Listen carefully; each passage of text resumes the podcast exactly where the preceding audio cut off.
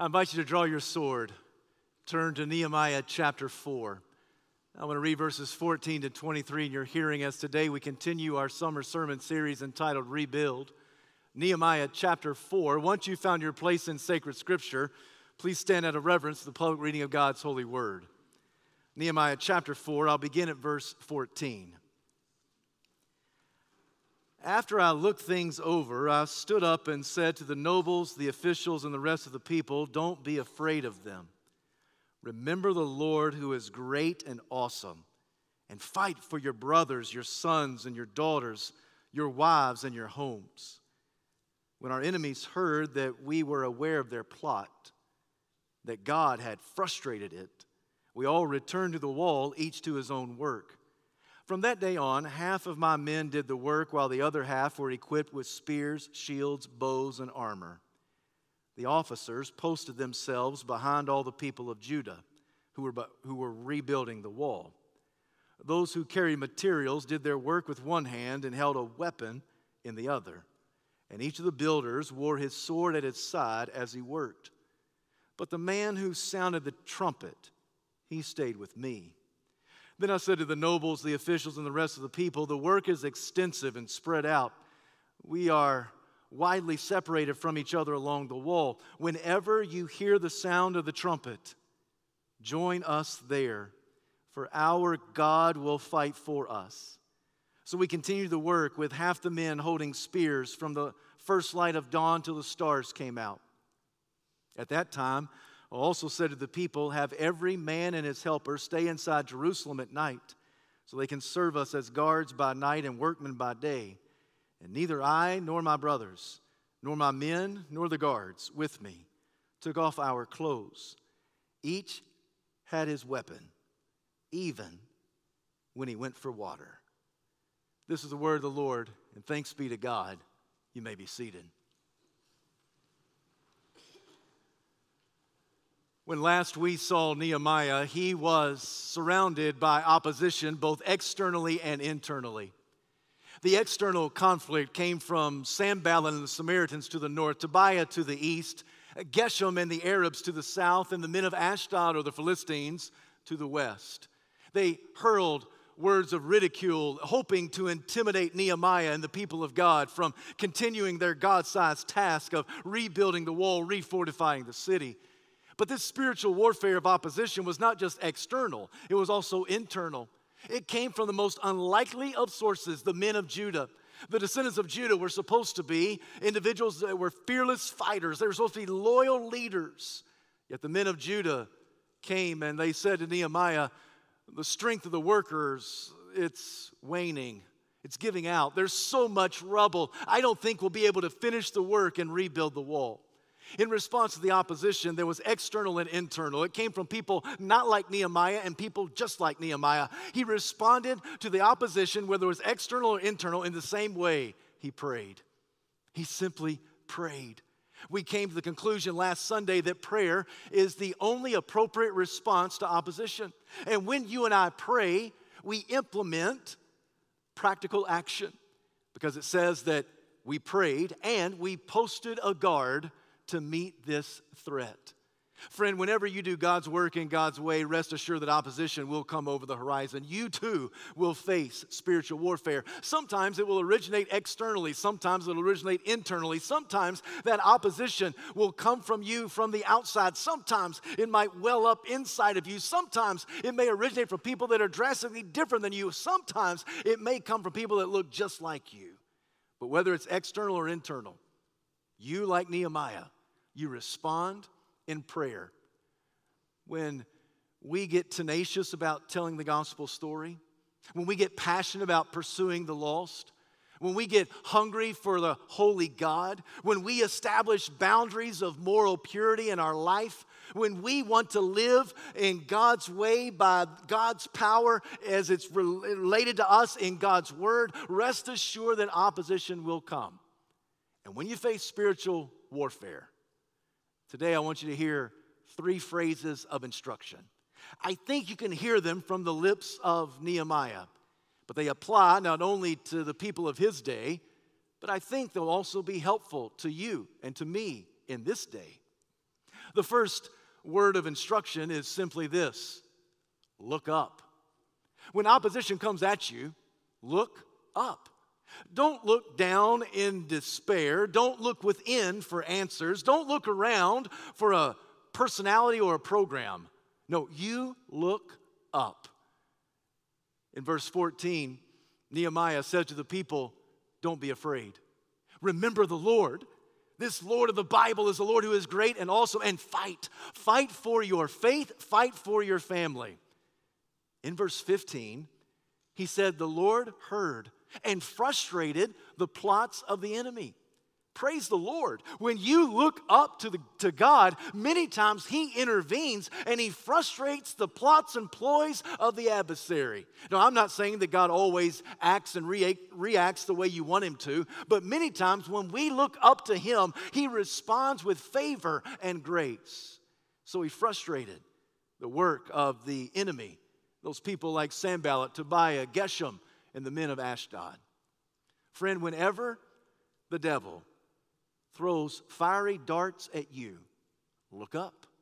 Whenever the enemy comes attacking you, look up. When you are tempted to compromise your faith, look up. When temptation seems to strike you on every horizon, look up. When you are discouraged because as you try your best to pursue holiness, it seems that people are attacking you left and right, look up. Look up in prayer. It's Psalm 121 where the psalmist asks the question If I lift my eyes to the hills, where does my help come from? He not only asks a great question, but he answers it My help comes from the Lord, the maker of heaven and earth.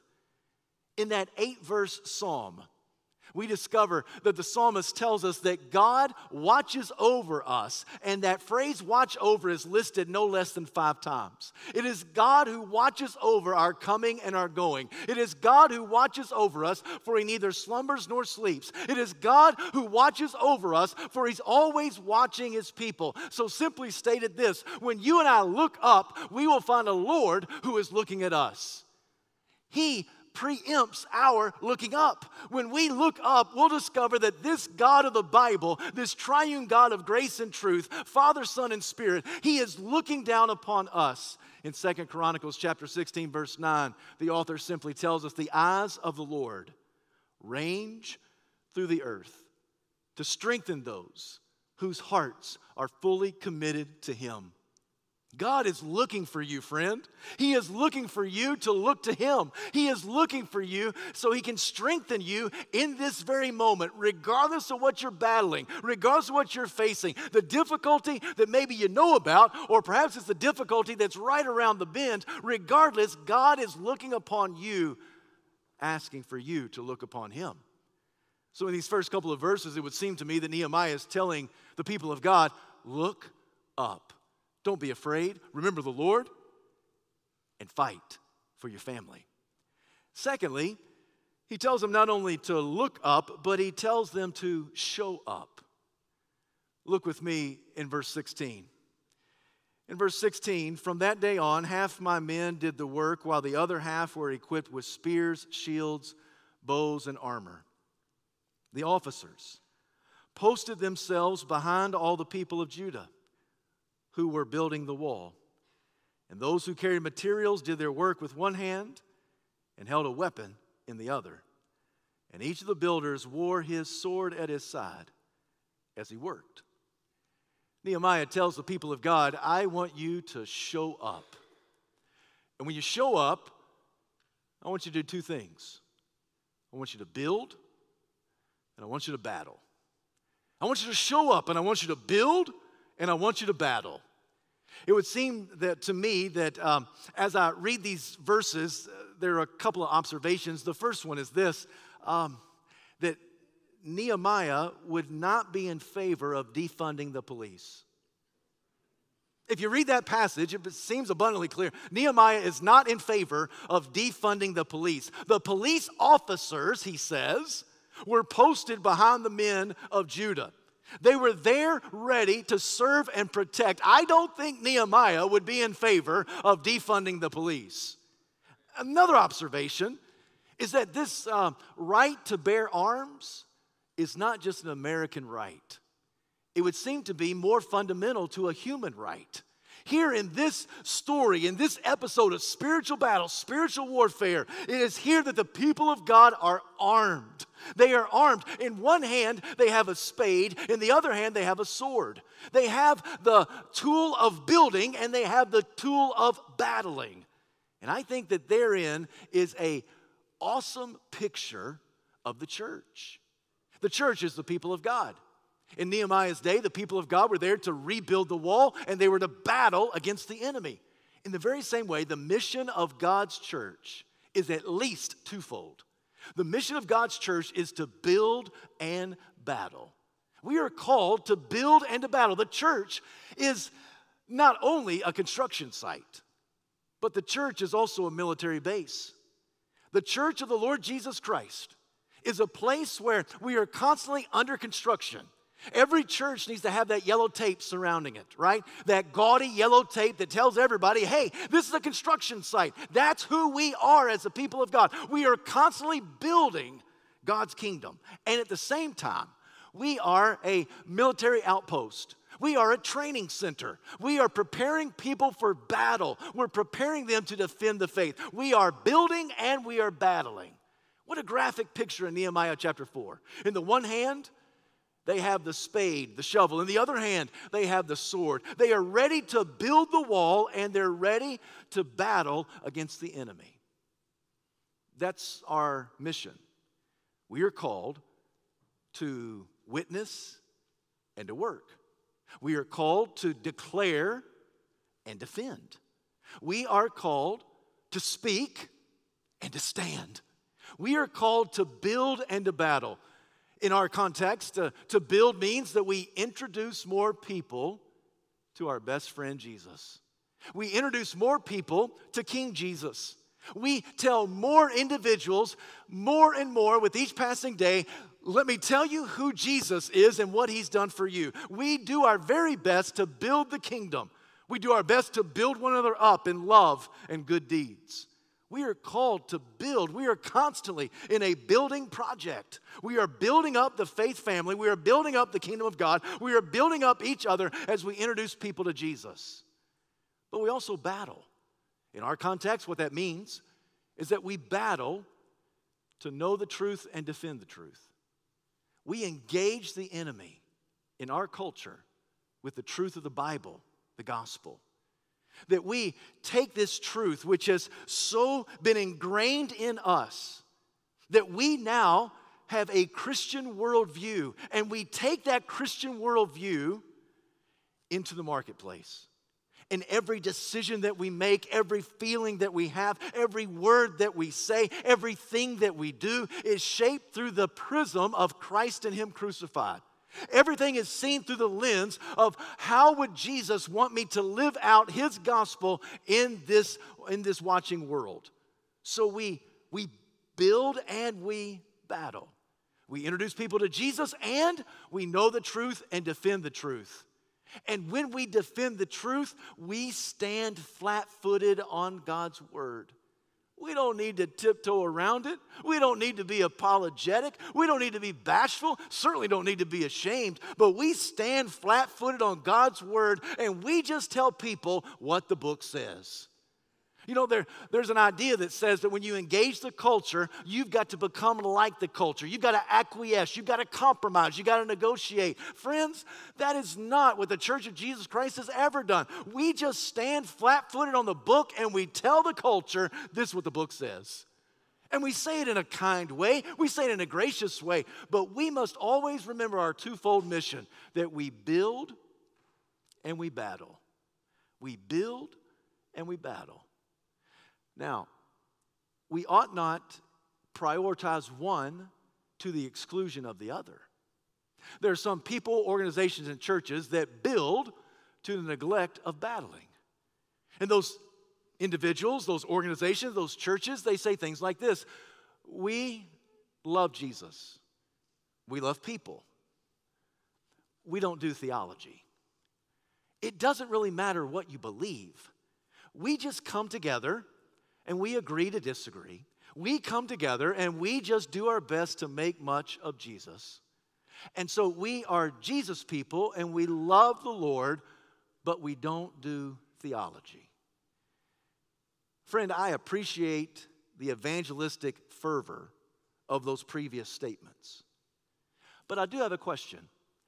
In fulfilling the Great Commission, once you introduce somebody to Jesus and baptize them in the name of the Father, Son, and Spirit, what do you then teach them to observe? The Great Commission is clear. As you go, make disciples of all the nations, baptizing them in the name of the Father, Son, and Spirit, and teaching them to observe, which by implication means obey, everything I have taught you. And surely I'll be with you always to the very end of the age. So when we baptize people, we teach them. What do we teach them? We teach them theology. We teach them doctrine. We teach them who God is and who we are. And all of it is rooted and based in God's holy word. So I appreciate the, the fervent zeal of evangelism where we say we're just about Jesus, but we can't neglect theology. Individuals, organizations, churches, get off skew, they become liberal in one of two ways. Either they have bad theology, and bad theology always leads to liberalism. Or secondly, they ignore theology. And when theology is ignored, the end result is always liberalism. You don't accidentally become a conservative. You intentionally study the scripture and you intentionally take it by faith the selfish inertia of your soul and my soul is a bent towards liberalism. So if we don't talk about theology, if we don't discuss theology, if we don't teach the things of Christ, then the natural bent of our selfish, wayward heart will lean towards liberalism. The truth of all of this came home to me several years ago. Jane Ellen and I were being interviewed by a search committee. Now, let me quickly say this was in a galaxy far, far away. This was in a time of a long, long time ago. We were in a totally different state.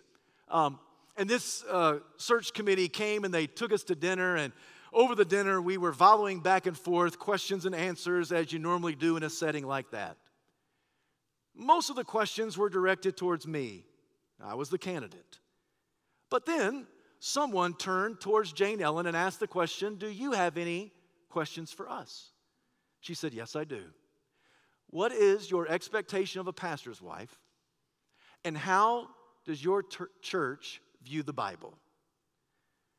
They began to answer the first part of the question. They responded with a great deal of pleasantries, all the things you would expect them to say as far as their expectation of a pastor's wife. But as I was enjoying my entree, I realized they're not even touching the second part of that question. That observation did not escape someone else on the committee. For someone else on the committee spoke up and said, Hey, guys, we've answered the first part of the question, but we have not even ad- addressed the second part of Jane Ellen's question How does our church view the Bible? It's at that point that the committee began to fumble and stumble. Uh, they began to try to put a few sentences together as, to, as far as what they believed about the Bible. And as they were uh, floundering around, uh, drowning in their own words, there was somebody else on the committee that wanted to rescue the conversation. So he spoke up and he simply looked at Jane Ellen and me and said, Listen, uh, at our church, we just love Jesus.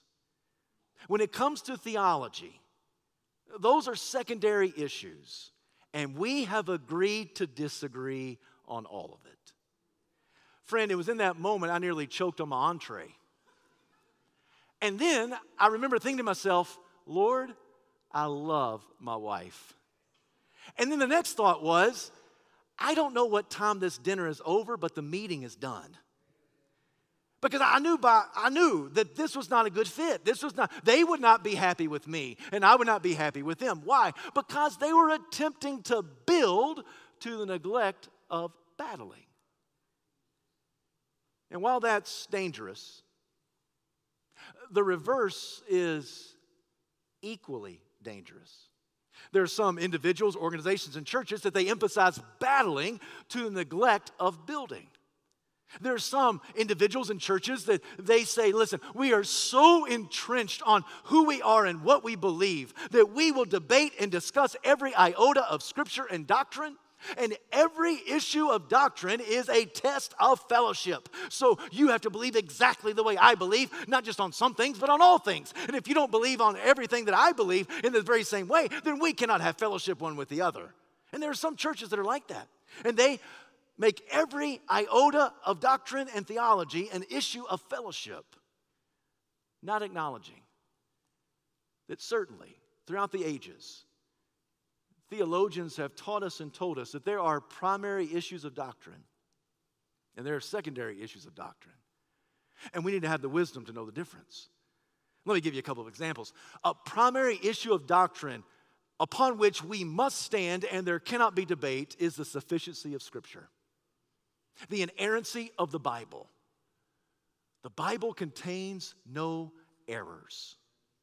We also must be completely certain on the exclusivity of Jesus Christ, that salvation is by grace alone, through faith alone, in Jesus Christ alone.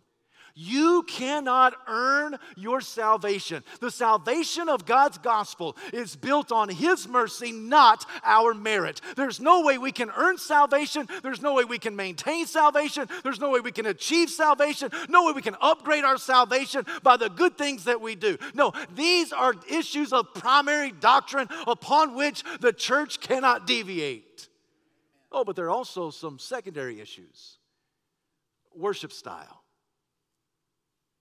the proper education for Christian parents towards their children public school, private school, homeschool. Even at some level, political party affiliation. I mean, at some level, those get into the weeds of some secondary issues. And we have to know the difference between the two. So that in 1960, Alan Redpath said if the devil can keep Christians in constant conflict without them capturing the souls of lost men and women, the devil has dealt a fatal blow. We have to be able to battle. We've got to know the truth of the gospel. We've got to defend it. And we've got to be able to defend it uh, in the marketplace. Oh, but friend, at the same time, we've got to build the kingdom of God. There are some people, there are some organizations, there are some churches, and they emphasize the battling and they have absolutely no evangelistic fervor. And the waters of baptism have not been stirred in their midst for far too long. So we ought not to emphasize building over battling. We ought not to prioritize battling over building. There's got to be a proper balance. This is the people of God in Nehemiah chapter 4. They are building the wall, they are battling with sword at their side. They have a spade and a sword, and they're ready to fight. They're ready to do the work that God's called them to do. But, my friends, there's something that's even more tragic than prioritizing one over the other. And that's by being ineffective in both. I contend this morning that in the American church, we have become ineffective in both building and battling. It's not that the American church necessarily emphasizes one over the other.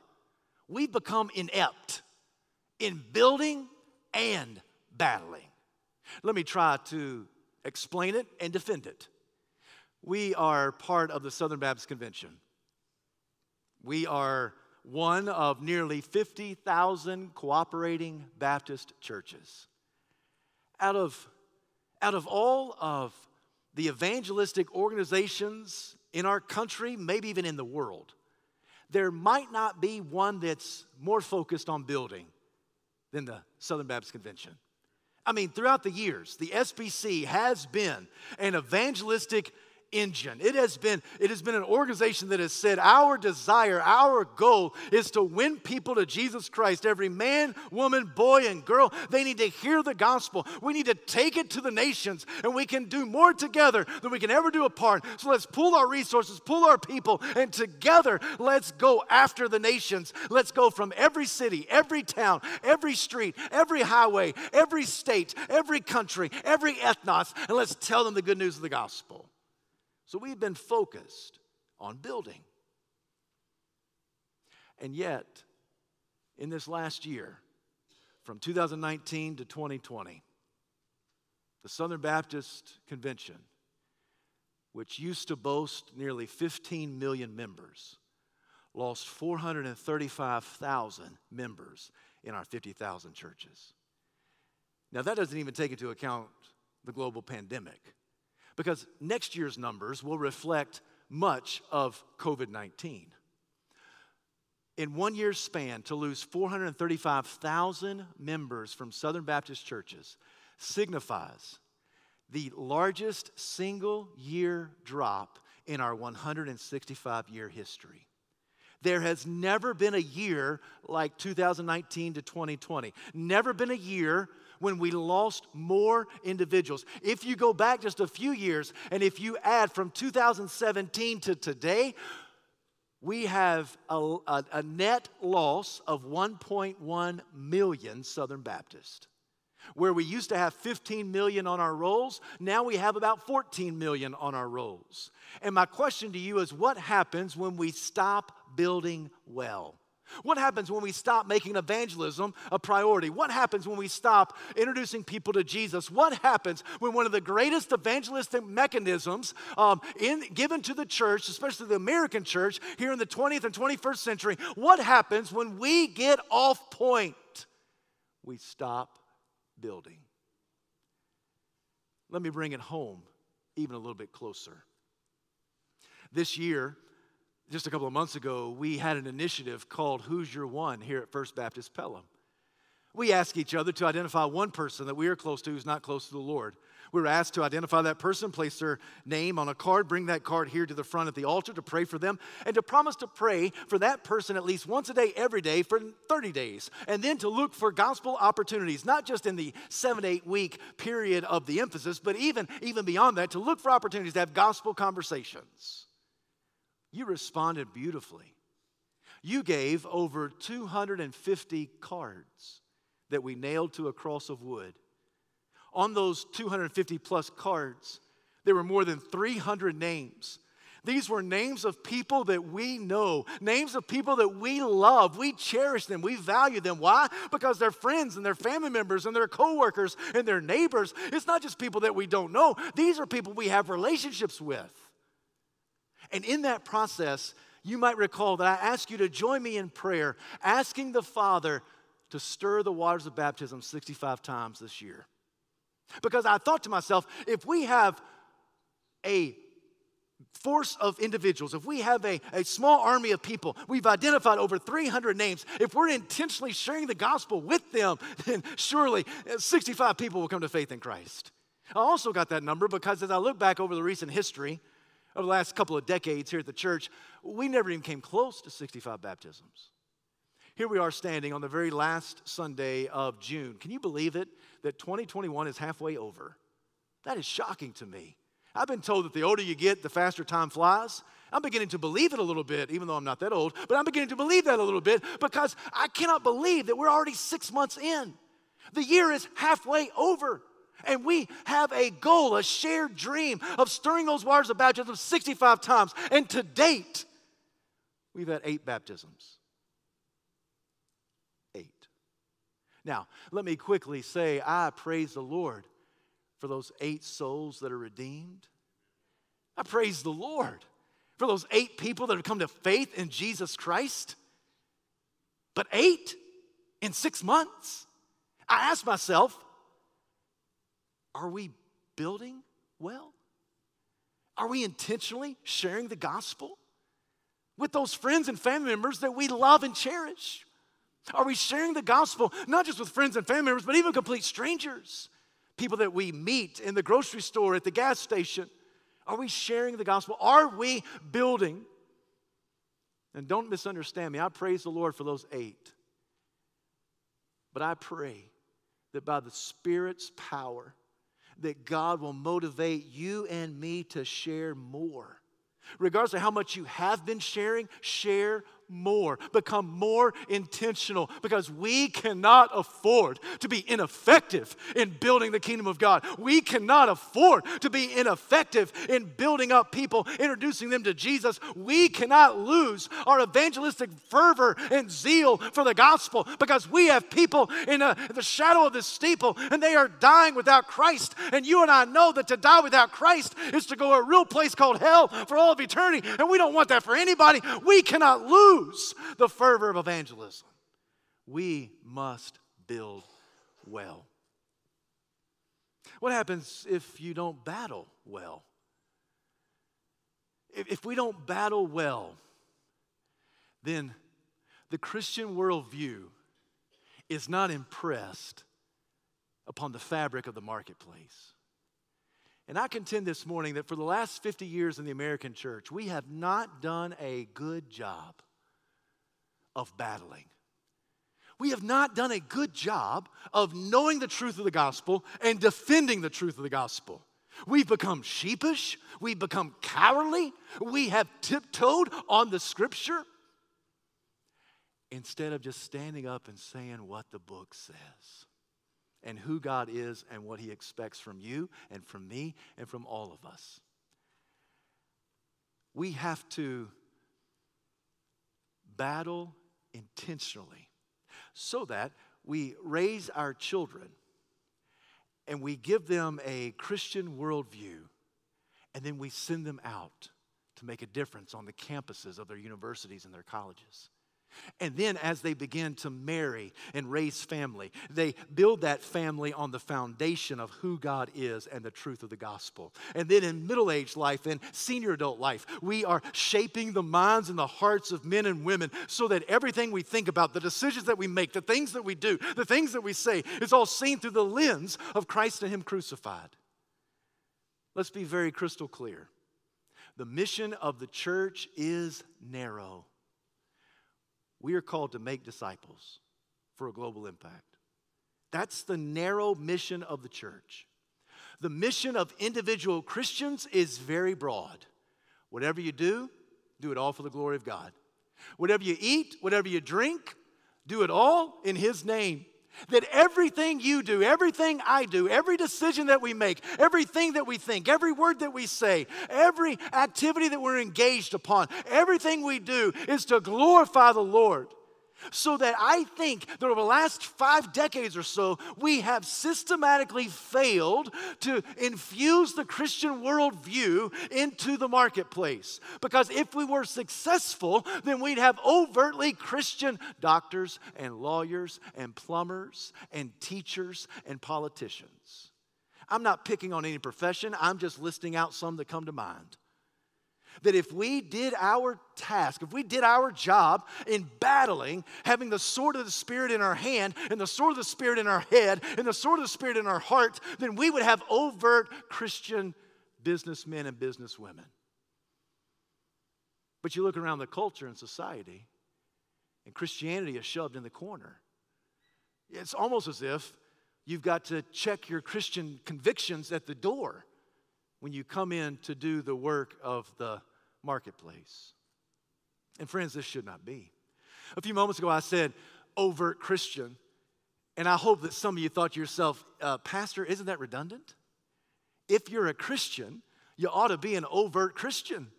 It ought to be obvious. Is there any other kind of Christian? And the answer is no. There's no other kind of Christian. There's no occasional Christian, convenient Christian, sheepish Christian, uh, backwards Christian. No, no, there's only convenient. There's only um, those who are outrageously in love with Christ. We have to be overt Christians. And I think that when we do a good job of battling, that, that we produce disciples, men and women who know the Lord and make Him known. And, and every decision of life and faith and practice is seen through Christ. Let me just uh, let me try to drill down a little bit deeper. And I, am not picking on politicians, so please don't go out thinking I'm picking on politicians. But let me just drill deeper in, in one area and, and, and show you how we have not successfully, systematically infused the Christian worldview into society. Here in the state of Alabama, if there's ever a state in the Union that ought to have Christian ethics, it's this one. The state of Alabama is the most religious state in the Union. Uh, Mississippi is a close second, but I'm going to claim Alabama as first. All right? So, Alabama is the most religious state in the Union, which means there are more Alabamians in church on any given Sunday than percentage wise than any other church or any other state in the 50 states of the United States of America. If there's ever a state where we elect politicians that should share a Christian worldview, it's here in the state of Alabama.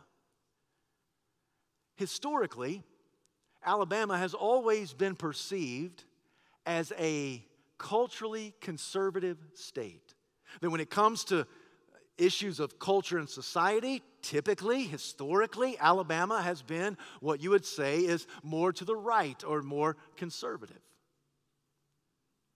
In this past session, coming out of the city of Montgomery, there were these bills. One bill was the expansion of alcohol so that any alcohol can be directly shipped to any house of any citizen here in Alabama. It passed both houses, it was signed into law by the governor.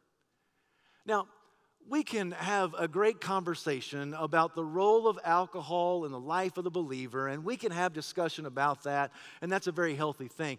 But at the very least, can you agree with me about this? That if alcohol is, is accessible by being directly shipped to any and every home in the state of Alabama, doesn't it stand to reason that underage drinking just might skyrocket in the months and years to come? Also, the state legislature, just this uh, past session, they passed a medical marijuana bill, which made it legal for medical marijuana. So, all types of shops and are going to pop up all over the state of Alabama. Now, once again, you and I can discuss and debate the pros and cons of medical marijuana and how, as Christians, we ought to interact with that. Now, you know by now, we've been together for six years. I'm a pretty conservative dude. You can probably guess where I land when it comes to medical marijuana. Very hesitant, very leery of it. But even if you're not as leery as I am, that's okay. But history teaches us that any state, most states, where they pass medical marijuana, what is soon to follow? The legalization of recreational marijuana. I'll also say that this past session, there was a bill, a bill that was presented that would prohibit hormone blockers and prohibit sexual procedures changing the sexual or uh, sexual biology of minors. Now, this is something that we would be in favor of. We would be in favor of prohibiting hormone blockers. We'd be in favor of prohibiting those uh, sex surgeries of minors. We'd be in favor of that. In this great state of Alabama, that bill passed one house, but not the other, and it died. Most of the press focused on the expansive gambling bill. And that gambling bill in the state of Alabama, it failed. It did not fail because Alabama has a moral compass. It failed because of greed lock. And you heard me right, that's exactly what I meant. Greed lock, where the interest groups could not agree on the size of the slice of pie they would get from all of this money that would come in from this extra tax on the poor, I'm sorry, from this extra expansive gambling bill. And so they, they, they couldn't agree on that. So, because of greed lock, it did not pass. But just wait they'll come together and it'll be presented again. Why do I say all this?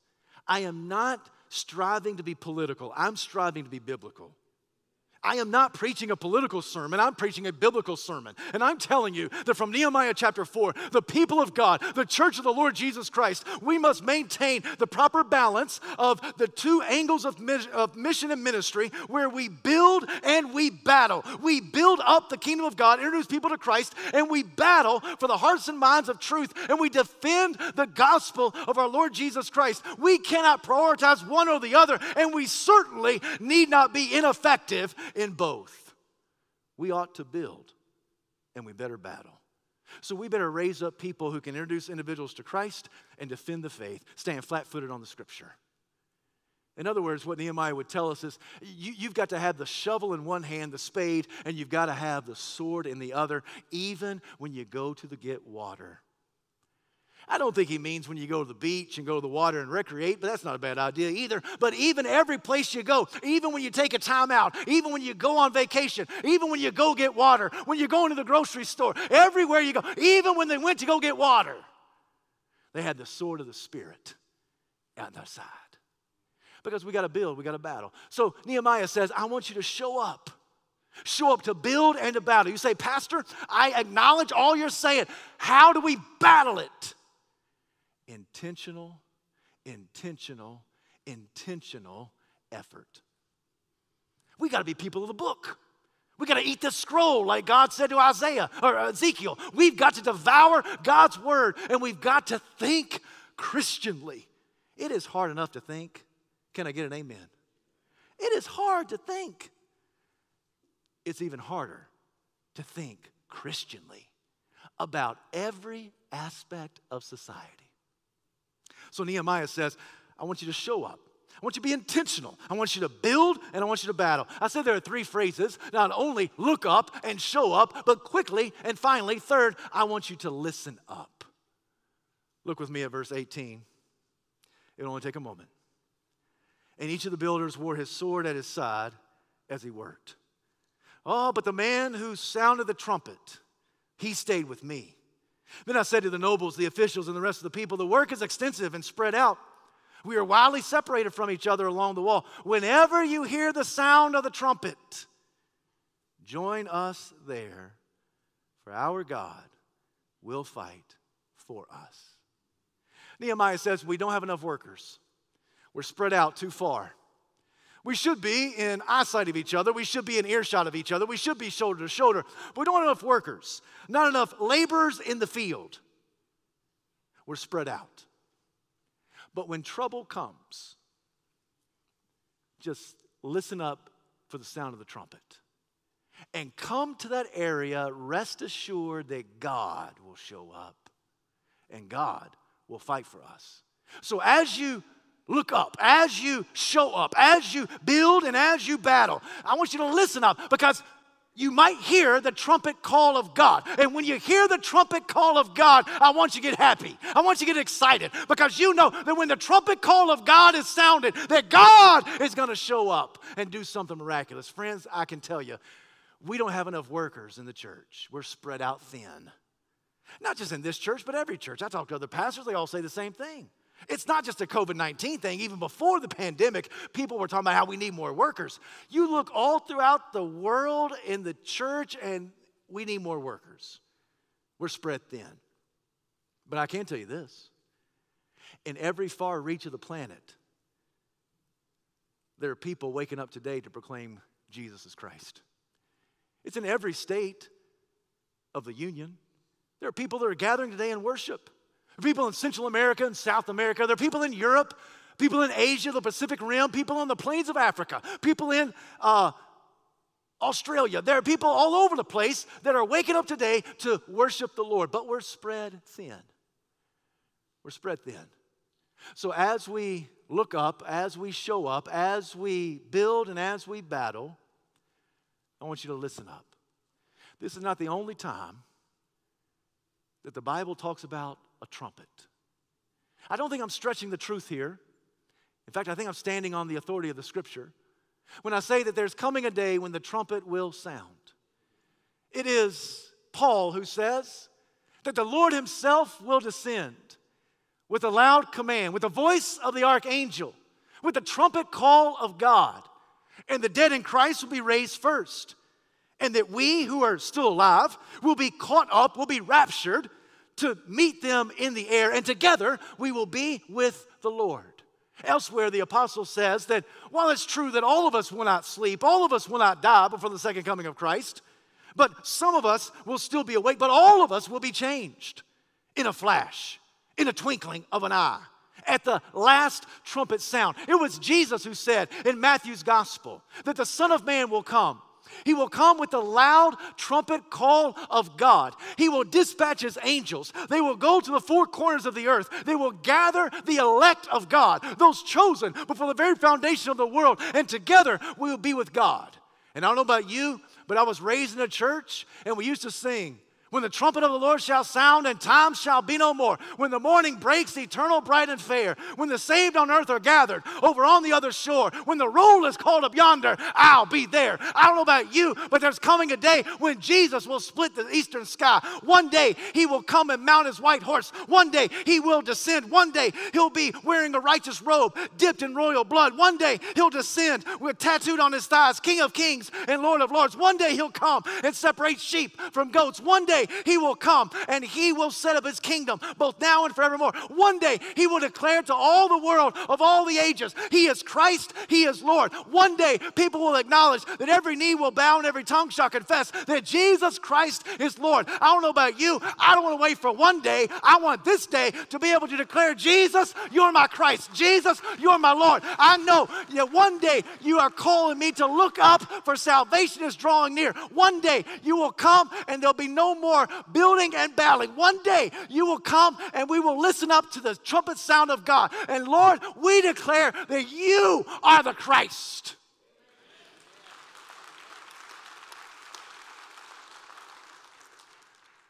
So we are the people of God. Until Jesus comes, we've got to look up. Until Jesus comes, we got to show up to build and to battle until Jesus comes. While we work, we've got to listen up because there's coming a day when God the Father will look to God the Son and say, Go get your church. And Gabriel will lick his lips, he'll toot his own horn, and the trumpet call of God will sound, and we will be with the Lord forever. That which we know by faith, we shall see by sight. What a day. What a glorious day that will be. Heavenly Father, we bow before you. We give you this invitation. If there's someone here who doesn't know you as Savior and Lord, I pray that today is the day of salvation. Lord, please open up hearts and minds. Help us to build well, to introduce people to the real Jesus. Father, for somebody here who doesn't know you, I pray that today will be the day of salvation. Lord, if there's somebody who needs to come and pray at the altar, the altar's open. Help us to do that. Lord, if you're drawing somebody to join this church, let it happen today. Father, help us. Help us to be the people that you've called us to be. In Jesus' name we ask it. Amen.